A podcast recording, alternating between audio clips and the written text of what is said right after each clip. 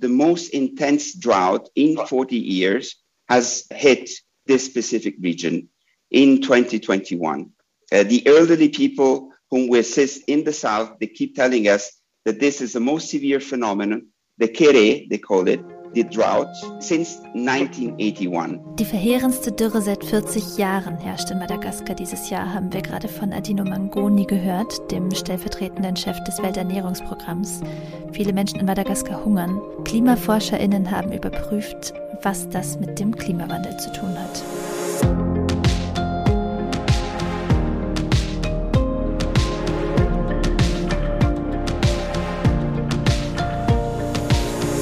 Ihr hört das Klima-Update, den Nachrichtenpodcast von Klimareporter, aktuell in Zusammenarbeit mit der Taz. Ich bin Susanne Schwarz, Redakteurin bei der Taz und bei Klimareporter und heute spreche ich mit Sandra Kirchner von Klimareporter. Hallo. Hallo Sanne, wir haben heute wieder drei Themen. Als erstes gucken wir uns an, ob die verheerende Hungersnot in Madagaskar etwas mit der Klimakrise zu tun hat. Dann sprechen wir über die Klima wandelbedingte Scheidungsrate von Albatrossen. Darauf freue ich mich jetzt schon. Super Thema. Da musst du dich noch kurz gedulden. Jedenfalls sprechen wir als drittes über etwas, das für viele bestimmt auch privat interessant ist, nämlich wie sicher man sein kann, dass sein Geld, das man in sogenannten grünen Geldanlagen geparkt hat, auch wirklich grün angelegt ist. Denn das will man als Verbraucherin ja wissen, wenn einem Klimaschutz wichtig ist. Mhm. Ja, wir fangen mal an mit Madagaskar. Da hungern sehr viele Menschen mhm. gerade, beziehungsweise sind auf Nahrungsmittelspenden der Hilfswerke angewiesen, nämlich mehr als eine Million Menschen. Und das liegt daran, dass dort im Grunde seit Jahren Dürre herrscht, ähm, was massiv Ernten zerstört hat, äh, vor allem im Süden der Insel, die ja zum Osten Afrikas zählt. Und das spitzt sich immer weiter zu. Da gab es vor ungefähr einem Monat, glaube ich, einen interessanten Satz von den Vereinten Nationen, genauer vom Welternährungsprogramm. Und zwar war da von der weltweit ersten Hungersnot durch den Klimawandel die Rede. Genau, wir wissen ja aus unzähligen Studien, dass die Klimakrise die Ernährung gefährdet, weil eben Ernten vertrocknen oder überschwemmt oder von Schädlingen befallen werden und, und, und. Und das passt ja eigentlich richtig gut ins Bild, aber diese Woche ist eine Studie herausgekommen, deren Ergebnis ist, nee, diesmal hat der Klimawandel da eigentlich keine Rolle gespielt oder nur eine sehr geringe. Ja, sowas erwartet man eigentlich gar nicht mehr, mhm. oder? Also. Das stimmt. Aber die Studie kommt aus verlässlicher Quelle, also nicht etwa von irgendeinem Klimaleugnerverein oder so, sondern von der Forschungsinitiative World Weather Attribution. Ähm, das ist ja ein internationaler Zusammenschluss von KlimaforscherInnen und MeteorologInnen, die aktuelle Extremwetterereignisse untersuchen und da sozusagen ja den menschlichen Fingerabdruck ermitteln. Und die haben schon herausgefunden, dass der Klimawandel den Starkregen, den wir diesen Sommer in Deutschland erlebt haben, mit katastrophalen Folgen, ähm, deutlich wahrscheinlicher gemacht hat. Und zum Beispiel auch die extreme Hitze im Westen von Kanada und USA diesen Sommer. Ähm, da war das Ergebnis sogar besonders deutlich. Die wäre nämlich, also diese Hitzewelle wäre nämlich ohne Klimawandel praktisch unmöglich gewesen.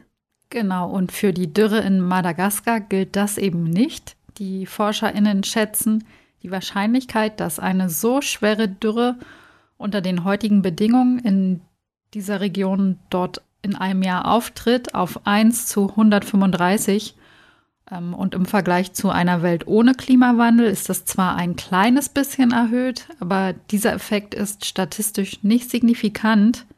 Sprich, man kann auch bei dieser kleinen Erhöhung gar nicht sicher sagen, dass das kein Zufall ist und dass das nicht einfach eine normale Klimaschwankung ist.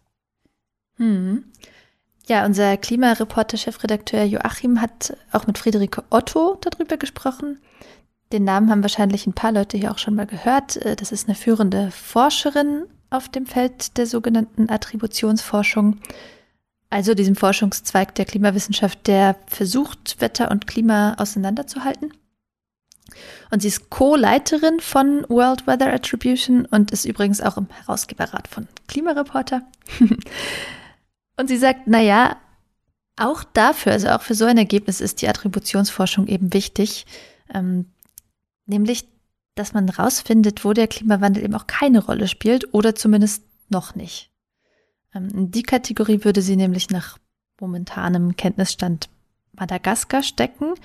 Also das heißt, es ist schon davon auszugehen, dass die Klimakrise künftige Dürren in Madagaskar noch deutlich verschärft.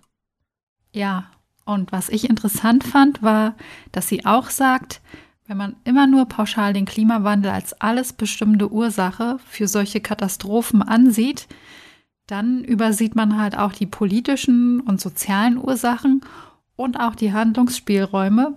Also hm. Klimaschutz ist natürlich wichtig, um Hungersnöte in der Zukunft zu vermindern, aber vor allem sollte man auch Armut bekämpfen und die Infrastruktur in Ländern wie Madagaskar verbessern, damit so eine Dürre besser abgefangen werden kann, wenn sie denn auftritt.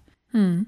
Ja, wir bleiben international. Von Madagaskar geht es jetzt zu den Falklandinseln im Südatlantik, ähm, also vor Argentinien. Und es wird jetzt wirklich ein bisschen herzzerreißend. Mhm. Albatrosse, also sehr große Seevögel, scheint die Klimakrise vor ein ganz besonderes Problem zu stellen. Die trennen sich nämlich dadurch häufiger von ihren PartnerInnen. Ja, ForscherInnen von der Universität Lissabon haben Albatrosse auf New Island, das ist halt eine äh, der Falklandinseln, untersucht. Und da ist ihnen aufgefallen, dass die Scheidungsrate bei den Albatrossen schwankt. Und das, obwohl diese großen Seevögel eigentlich total monogam sind. Hm, das ist ja in der Tierwelt gar nicht so häufig, aber Albatrosse sind ja, sowas wie der Inbegriff der romantischen Zweierbeziehung. Ähm, das heißt, die bleiben meist bei ihrer Partnerin oder bei ihrem Partner. Und es hat unmittelbar mit Arterhaltung zu tun, ähm, denn es ist viel erfolgsversprechender für die Albatrosse, ähm, den Nachwuchs weiter gemeinsam großzuziehen, also wenn man das schon mal miteinander gemacht hat. Ja, und eigentlich gibt es bei Albatrossen nur einen Grund zur Trennung, sagen die ForscherInnen. Nämlich dann, wenn es mit der Fortpflanzung nicht geklappt hat, dann tendieren die Vögel dazu, sich umzuorientieren und sich einen neuen Partner zu suchen. Ähm, aber auf New Island schwankte die Scheidungsrate unter den untersuchten schwarzbraunen Albatrossen selbst dann, wenn die Vögel sich eigentlich erfolgreich fortgepflanzt haben. Äh, und deshalb haben die ForscherInnen nach einer Erklärung gesucht. Ja, die gehen davon aus, dass da eben auch Umweltbedingungen mit reinspielen. Die Scheidungsrate hat sich nämlich immer dann erhöht, äh, wenn auch die Oberflächentemperatur des Ozeans erhöht war.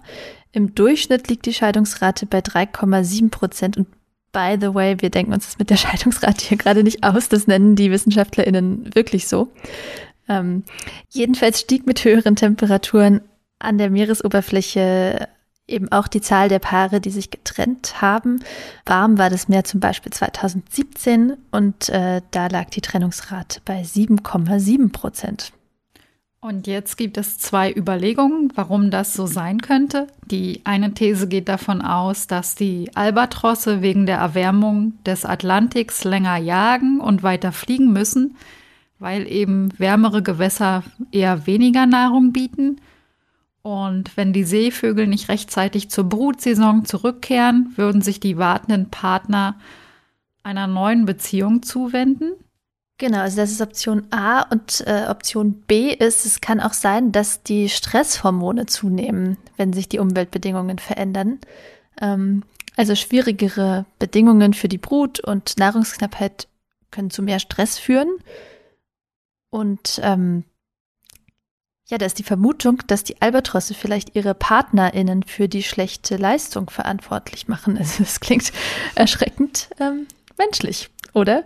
Ja. Ähm, jedenfalls scheinen so eine schwierige, ressourcenarme Brutsaison und die größeren Anstrengungen für die Fortpflanzung dazu führen zu können, dass gestresste Weibchen die Bindung zu ihrem bisherigen Partner aufkündigen und sich einen neuen suchen. Und solange sie dann einen neuen Partner finden, ist es ja auch gar kein Problem. Aber der Biologe Francesco Ventura, der an der Studie mitgewirkt hat, warnt, dass die umweltbedingten Scheidungen vor allem bei kleinen bedrohten Seevogelpopulationen ein Anlass zur Sorge sein könnten. Das gilt zwar nicht unbedingt für die untersuchte Population von schwarzbraunen Albatrossen, aber ist natürlich trotzdem ein Problem. Mhm. Ja, und ich habe das jetzt äh, am Anfang so ein bisschen humorvoll eingeleitet, weil es natürlich auch erstmal lustig klingt. Der Klimawandel treibt die Scheidungsrate von Albatrossen hoch. Aber eigentlich ist es natürlich nicht lustig und äh, die Albatrosse sind bei weitem nicht die einzige Art, die der Klimawandel gefährdet. Ähm, also auch neben uns Menschen. Klimawandel und Artensterben hängen sehr eng zusammen. Man spricht sogar oft von Zwillingskrisen. Ähm, ganz genau weiß das der Weltbiodiversitätsrat, IPBES. Sonst reden wir hier immer von der, von dem Weltklimarat, also dem IPCC. Ähm, das ist ein zwischenstaatliches Gremium von ganz vielen KlimawissenschaftlerInnen, die gemeinsam regelmäßig den aktuellen Kenntnisstand so zum Klimawandel zusammentragen. Und der IPBES ist sozusagen der IPCC für die Biodiversität.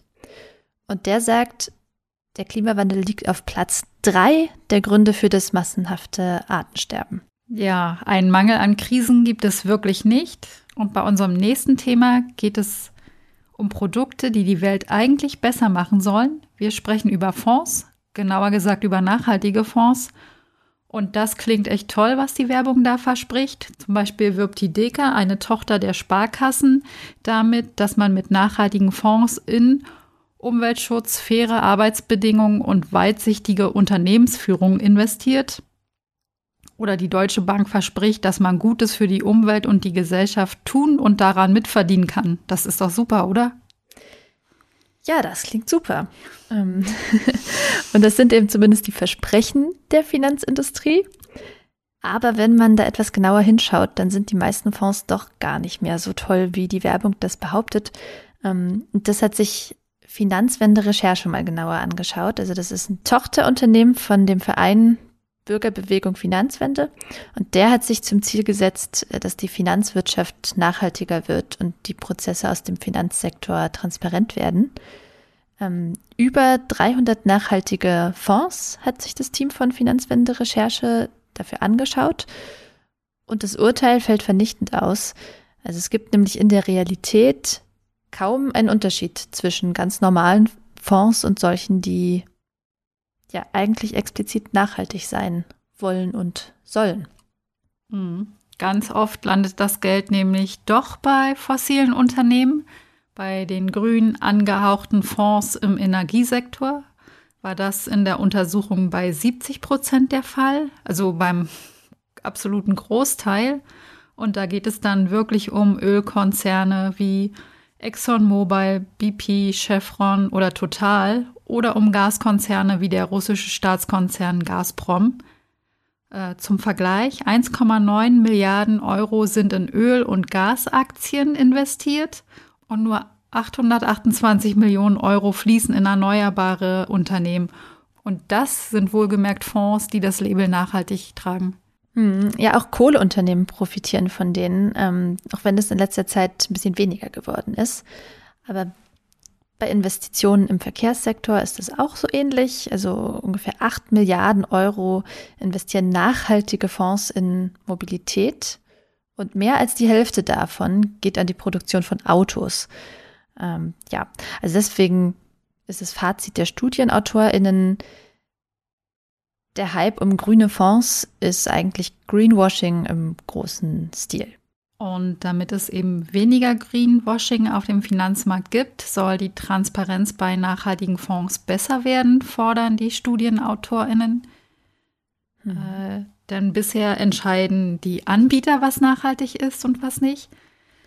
Ähm, das ist also kein geschütztes Wort. Das heißt, es ist für die Kunden nicht leicht zu erkennen, wie grün ihr Fonds tatsächlich ist. Und deswegen wünscht sich Finanzwende zum Beispiel ein einheitliches Label für nachhaltige Investitionen und Regeln, welche Wirtschaftsaktivität eigentlich als nachhaltig gilt und was nicht. Ja, solche Regeln werden ja gerade von der EU erarbeitet, nämlich unter dem Stichwort Taxonomie für nachhaltige Finanzen. Ähm, da haben wir hier im Podcast, ich glaube vor zwei Wochen auch schon mal drüber geredet. Da ist es halt schwer umstritten unter den Staaten, ob Atomkraft und Erdgas auch als nachhaltig gelten sollen. Ähm, also es würde bedeuten, dass in Zukunft AnbieterInnen von Finanzprodukten eigentlich noch mit mehr Selbstbewusstsein sagen könnten, ja, diese Investition in ein Gaskraftwerk, die nennen wir grün. Ähm, und mal abgesehen davon, ob wir jetzt in einem gewissen Umfang auch noch neue Gaskraftwerke brauchen in Zukunft, ähm, wovon eigentlich die meisten Energieexpertinnen ausgehen. Ich finde, es ist eine andere Frage, ob wir das jetzt aktiv nachhaltig nennen müssen. Also fossiles Gas ist eben klimaschädlich. Ähm, das erscheint mir verwirrend, das nachhaltig zu nennen. Ähm, also wir brauchen ja auch andere Sachen, also Beton und Stahl zum Beispiel, um Windräder zu bauen oder so. Und trotzdem käme niemand auf die Idee zu sagen, dass das jetzt plötzlich nachhaltige Baustoffe sind. Ähm, ganz im Gegenteil, das wird völlig zu Recht problematisiert. Äh, also es ist nicht so, als wäre plötzlich alles verboten, was nicht in dieser Taxonomie landet. Aber es würde halt ja einfach nicht als besonders nachhaltig gelten. Ja, ich denke, das wäre ja auch schlecht für den Finanzsektor, denn der soll ja eigentlich helfen, das Geld zusammenzubringen, das wir für den Green Deal brauchen, also für den Umbau der Wirtschaft und für den Transport und wie wir wohnen und so weiter.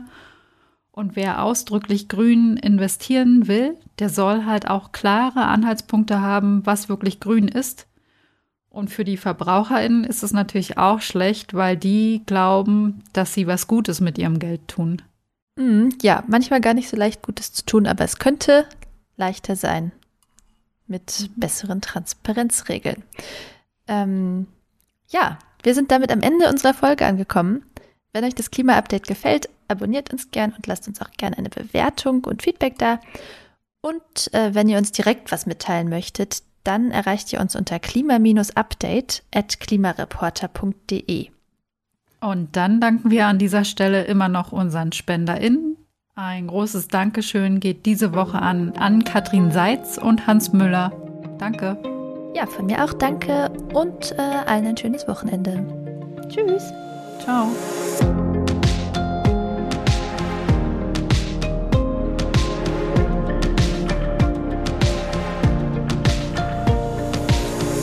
Klima-Update ist ein Projekt des Klimawissen e.V., zurzeit in Kooperation mit der Taz. Es wird im Wechsel moderiert von Verena Kern, Sandra Kirchner, Susanne Schwarz und Lena Wirber.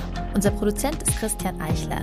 Ihr könnt unsere Arbeit mit einer Spende unterstützen. Wenn ihr euch das vorstellen könnt, klickt auf den Spendenlink in der Podcast-Beschreibung.